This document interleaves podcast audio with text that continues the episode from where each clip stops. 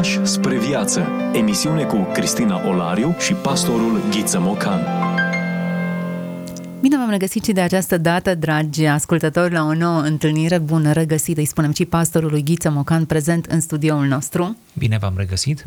Am început în episodul trecut să vorbim despre un autor român, atât de român, român așa, jet beget de al nostru, căruia îi place să scrie despre eroii noștri, despre țăranul român. Îl regăsim în literatura școlară obligatorie. E unul dintre clasicii români, Iona Gârbiceanu. Imposibil să nu fi lecturat ceva de acest autor, să fi trecut prin opera lui și să te fi familiarizat cu stilul pe care acesta îl are. Așadar, Iona Gârbiceanu ne-a propus în episodul trecut o discuție despre ploaia binecuvântată, eroii noștri noștri, cei care cu sângele lor ne-au câștigat o libertate despre care vorbim puțin și nu avem voie să o uităm. Astăzi poposim într-o altă sferă, dar câteva cuvinte despre Iona Gărbicianu. Cred că totuși îi datorăm o referință biografică. Da, o foarte scurtă referință biografică. Am amintit toate acestea și în data trecută. S-a născut în anul 1882 într-o localitate din județul Alba de astăzi, localitate și zonă ce se afla pe atunci sub Austro-Ungaria.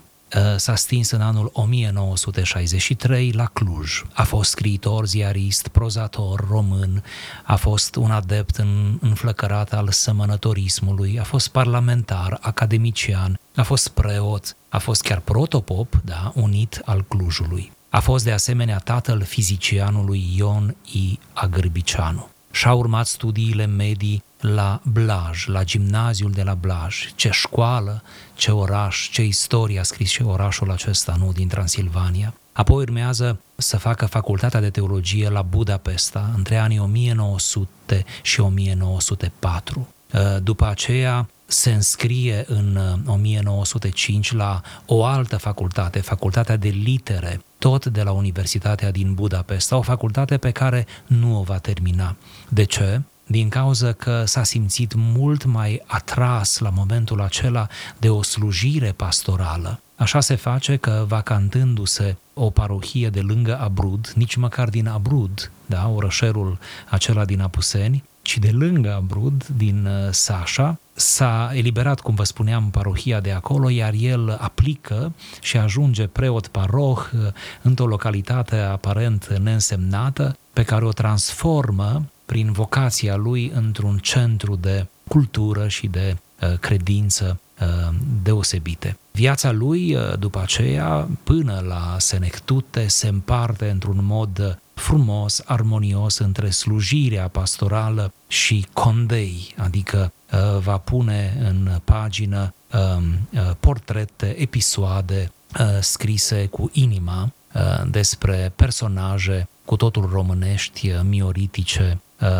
neaoșe, cum am zice noi astăzi, și extrem de interesante. Ei bine, citatul de azi este dintr-o novelă, dintr-o povestire, de fapt volumul se numește Povestiri, a apărut pentru prima dată în 1920, iar uh, povestirea în sine se numește Un bătrân. Într-un fel, vă invităm să ne apropiem uh, cu delicatețe de un bătrân numit uh, Bădicul Simionaș, care întâmpină oarece dificultăți cu trecerea anilor și mai ales uh, se confruntă cu ceea ce toți ne confruntăm, mai ales după o anumită vârstă, cu această întâlnire interesantă cu noile generații, nu?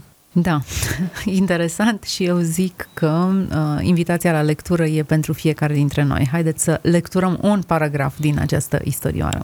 Bădicul Simionaș apucase slova cea bătrână, citea cu potcoave ca pe apă și când se iviră cărți cu litera cea nouă, și mirarea fumare, iar necazul și mai mare. Îi umblau la școala din sat cei doi din urmă copii, un băiat și o fetiță, așa că trebuie să cumpere acum alte cărți pentru că cele din care învățaseră cei mai mari nu mai erau bune. Pentru atâta încă nu s-ar fi supărat dumnea lui așa de greu, o cheltuială mai mult, dar și cea din urmă. Necazul bădicului se începu cu adevărat când îi auzea pe cei doi mai mici citind și el nu putea să vadă ca și ceilalți de citesc bine sau rău, dacă spun cum se cade pe din afară poeziile ce le turuiau. Bădicul Simionaș, om cu carte fiind, ținea mult la școală și la sporul ce-l făceau copiii și totdeauna îi lua la întrebări, îi punea să-și spună lecția înainte de a pleca la școală. Cartea era sfântă înaintea lui, căci cartea îl izbăvi de multe necazuri. La orice supărare, la orice nenorocire, la orice rele mari, dumnealui deschidea psaltirea, rămasă de la moșul său care fusese popă, și citea cu râvnă, cu credință, cu dragoste. Citea și de toate relele se mântuia, fără a fi silit să mai meargă pe la popi. Cinstea și cărțile de școală ale copiilor, căci din ele auzise el multe istorisiri frumoase, multe pilde minunate, multe versuri pline de lumină și de veselie, multe zicături înțelepte. Citise până venise litera cea nouă. Acum, în aceasta nouă, el nu vedea decât câmpul alb și oițele negre pe care cine le vede nu le crede. Numai cine le paște le cunoaște. Iar ca să învețe de acum, se simțea prea bătrân. Se plânse popii, se plânse dascălului pentru schimbarea aceasta care n-avea niciun înțeles. Însă cei doi cărturari au spus că are înțeles slova cea nouă, că e slovă română, rămasă de la strămoșii noștri romani. Bădicul n-a prea înțeles, dar nu era omul care să se certe nici când era în strâmtoarea cea mai mare. S-a dus acasă, a deschis psaltirea și a citit până s-a mângâiat. Știa el că fiecare om își are partea lui de suferință în lumea aceasta. Avusese toată viața râvna cititului și poate mai mult încă râvna rugăciunii. Erau mai ales unii psalmi care nu-l mințiseră niciodată, orice supărare ar fi avut. Când îi citea, necazul trecea ca luat cu mâna și alinau astfel nu numai răutățile ce cădeau asupra lui, ci și asupra altora. Tot satul știe că în casa lui și a feciorilor lui e pace, că nu rorile nu se sfădesc nici cu soacra, nici între ele, ci își cinstesc bărbații, că iarăși feciorii lui nu bat crâșmele și sunt oameni de omenie. Dar satul nu știe de câte ori a deschis Simionaș psaltirea și a citit psalmii cei cu dar mare. Așa trăise, îmbătrânind din an în an, ca toți oamenii din sat, bădicul Simionaș. Cinstit în casă, cinstit în sat, cu râvnă tot mai mare spre citit și mai ales spre rugăciune și post.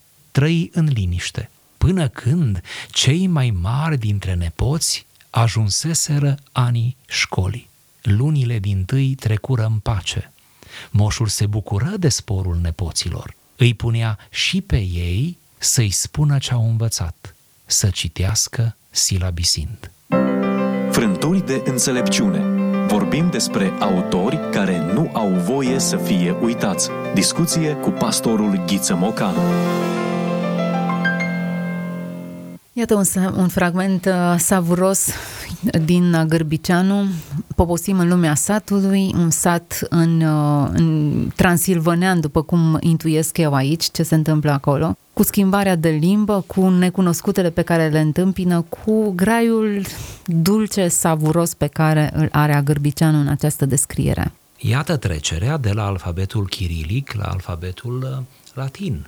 Iată o mutație în plan lingvistic, dar iată ce implicații, cum să le numim, psihologice, cumva sociale, nu? Uh, iată cum într-o casă, ce frumos descrie această intrigă, nu, a Gărbicianu, iată cum într-o casă se întâlnesc deja două feluri de cărți, două tipuri de cititori, iar cel în vârstă, bădicul, Simionaș, nu mai înțelege, nu mai poate citi. Orice poate fi mai dureros pentru un iubitor de carte decât să aibă în casă cărți cu slova cea, cea nouă, nu? slova cea tânără, pe care el nu o pricepe. Acum, în perioada aceea, nu oricine știa să citească. Bădicul acesta, un bătrân, se pare că era un bătrân cu carte totuși. Nu doar că știa să citească, dar citea frecvent psaltirea, citea scriptura în așa fel încât, iată, nici mai avea nevoie să se ducă la pop, ceea ce arată foarte mult ce dimensiune da. a lecturii avea. Da, da, ce frumos. Ba chiar spune, să remarcăm acea expresie, zice că erau în psaltire câțiva psalmi care nu-l mințiseră pe el niciodată. Foarte frumos. Interesantă legătura și dintre psaltire, faptul că citea cei psalmi mari, cu pacea din casa lui. Legătura este indiscutabilă. O pledoarie pentru citirea Sfintei Scripturii. O pledoarie pentru a ne ruga cu rugăciunile noastre libere, dar a ne ruga și cu psalmii din Scriptură. Pentru că nu-i mai mare lucru decât să te rogi cu cartea lui Dumnezeu decât să te rogi cu rugăciunile înaintașilor. Și am zis de psaltire, dar deja creștinismul la scara lui milenară a adunat suficiente rugăciuni eh, care pot fi utilizate de noi și ar trebui să ne smerim să o facem, pentru că vom vedea cât câștig duhovnicesc ne aduc toate acestea. Așadar, în urma acestei lecturi purificatoare și ideea nu e străină de ideea Scripturii, mi-l amintesc pe Mântuitorul însuși care îi declara curați pe ucenici din pricina cuvintelor pe care el le spusese. Foarte interesant.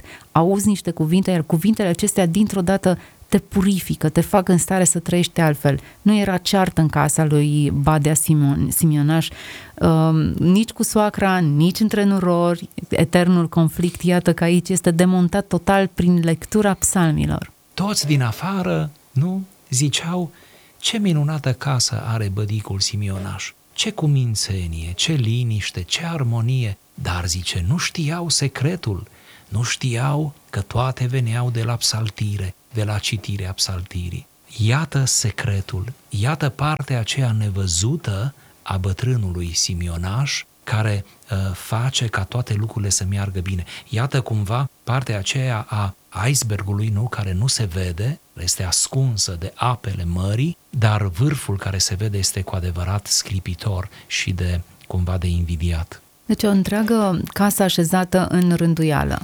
Copii care sunt bine căsătoriți, care nu bat crâșmele, care relații sănătoase în interiorul ei, pentru că un om, bătrânul casei, are râvna cititului și mai ales a rugăciunii. Poate că, pomenindu-l pe Simionaș, ar trebui să-i apreciem așa cum putem de la distanță pe toți, pe toți uh, patriarhii caselor noastre, pe toți bunicii și străbunicii, care uneori sunt contrariați de slova cea nouă, nu? Dar care, pentru că nu înțeleg prea multe din slova cea nouă, se întorc la psaltire și, deși nu înțeleg, se întorc la ceea ce înțeleg și continuă să citească, să se roage, să postească Uh, poate cu această ocazie nu să-i uh, apreciem și noi încă o dată și să, să îi convingem, dacă am putea prin câteva cuvinte, să-i convingem că nu sunt inutili, și sunt atât de importanți pentru păstrarea stabilității casei. E bine să ne oprim din când în când, să descoperim sensuri noi, lecturi adânci și să ne lăsăm inspirați. Discutăm, iată, despre această tranziție între generații, acest transfer. Nu doar bădicul Simionaș se uita la literele ca niște oi necunoscute, nepăscute pentru el, nu doar el se necăjea în sinea lui că nu înțelege ceea ce spun nepoții, eu cred că acest refren e cunoscut și de generațiile actuale care nu mai înțeleg limbajul tehnologic sau dinamica generațiilor următoare.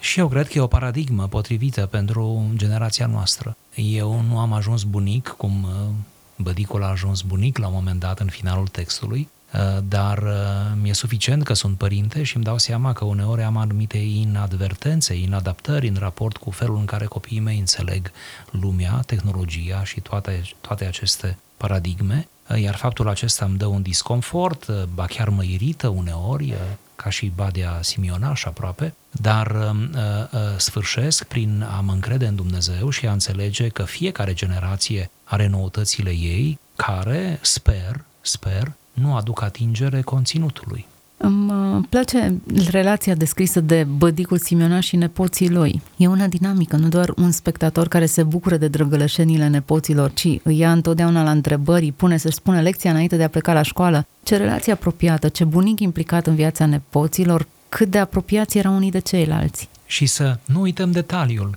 Aceștia citeau dintr-o carte, da, cu slova cea nouă, pe care el nu înțelegea, dar el îi punea să citească. Așa îi punea, uh, lăsându-le lor impresia, nu, că el înțelege, că el știe ce scrie acolo. da, bineînțeles, pentru că le și punea întrebări, nu doar uh, ascultau, turuiau, cum uh, spunea. Interesant că light motivul Scripturii, cartea cea sfântă deschisă în toate zilele, care îl mântuie, care îl luminează, care ia necazul, care îi deschide, eu știu, uși noi, e un fel de fir roșu al întregului text. Putem spune asta. Vremurile se schimbă, slova se schimbă, generațiile se schimbă, iată, avem în această povestire copiii, avem nepoții, dar uh, ceea ce rămâne, nu, rămâne stabil, ceva ce rămâne imuabil, este tocmai textul revelat, textul Sfintei Scripturi. De aceea spuneam la începutul dialogului, avem aici o pledoarie indirectă uh, pentru Scriptură și citirea ei. Pe de altă parte, oarecum ne prinde schimbarea pe fiecare dintre noi. Unii suntem foarte rezistenți la schimbare, alții, chiar dacă o căutăm cu tot din adinsul, la un moment dat socotim că pasul e mult prea mare și că nu mai știm cum să găsim cadența cu lucrurile care se schimbă în jurul nostru. E bine, Tocmai acest conflict îl rezolvă reîntoarcerea la lucrurile valoroase din trecut, care nu neapărat ar trebui um, să ne creeze tulburare, că nu reușim să ținem pasul cu ce e nou, ci ar trebui să ne creeze zona aceea de confort în care regăsim mereu și mereu informația care mântuiește. Să nu intrăm așadar într-o cursă istovitoare, încercând mereu să ne adaptăm la tot ce este nou, ca nu cumva să ne pierdem rădăcinile. Asta ne învață profilul Uh, lui Simionaș, a bătrânului Simionaș. El într-adevăr se nemulțumește, el într-adevăr se irită, cum ați văzut. El se duce la preot, se duce la dascăl și întreabă ce cu slova cea nouă, trebuie adusă slova cea veche înapoi. Sigur că protestează, dar în cele din urmă se întoarce la ceea ce l-a ținut pe el în viață.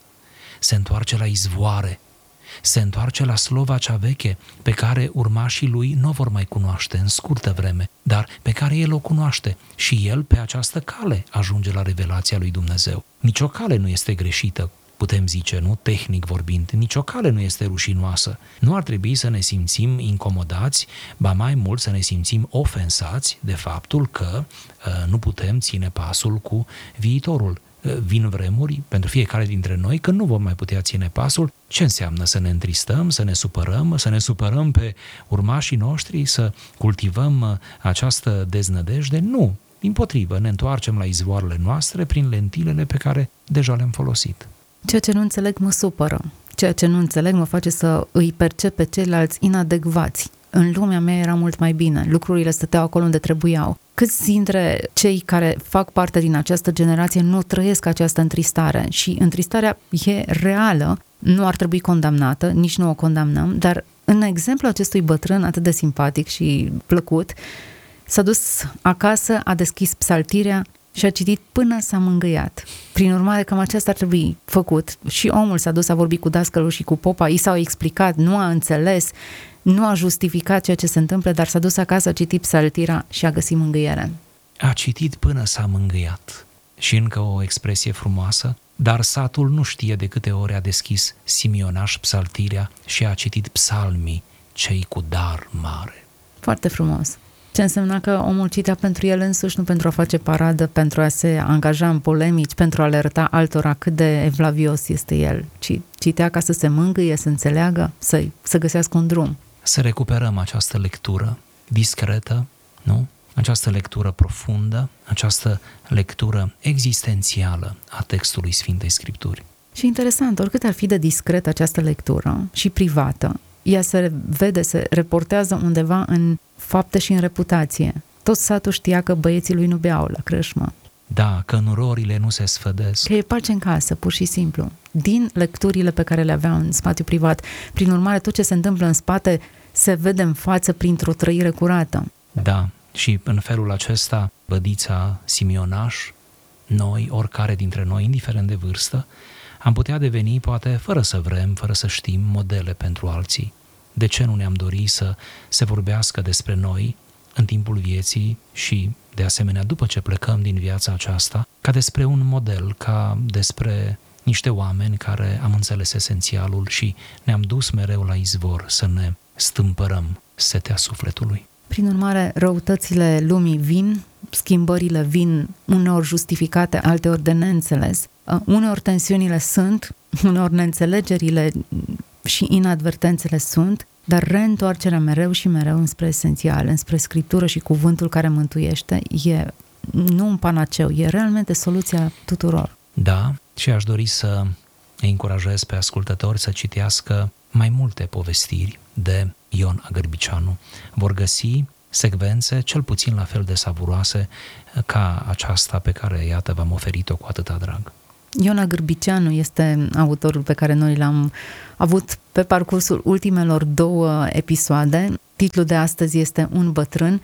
Dacă în episodul trecut ne-am uh, oprit asupra jerfei tinerilor și a ostașilor care încă din, din vlaga lor și-au jerfit uh, sângele, iată acum am povestit pe partea aceasta a, a satului, a bătrânului care menține echilibrul în societate tocmai prin contribuția lui, înțelepciunea izvorâtă din lectura Scripturii, blândețea și calmul pe care doar o relație cu Dumnezeu îl poate aduce. Suntem la finalul acestei discuții. Mă bucur să vă provoc la lectură încă o dată și sper că toate aceste lucruri să ne îmbogățească sufletește pe fiecare dintre noi. Vă dau întâlnire data viitoare, până atunci însă toate cele bune. Ați ascultat emisiunea Pași spre viață cu Cristina Olariu și pastorul Ghiță Mocan.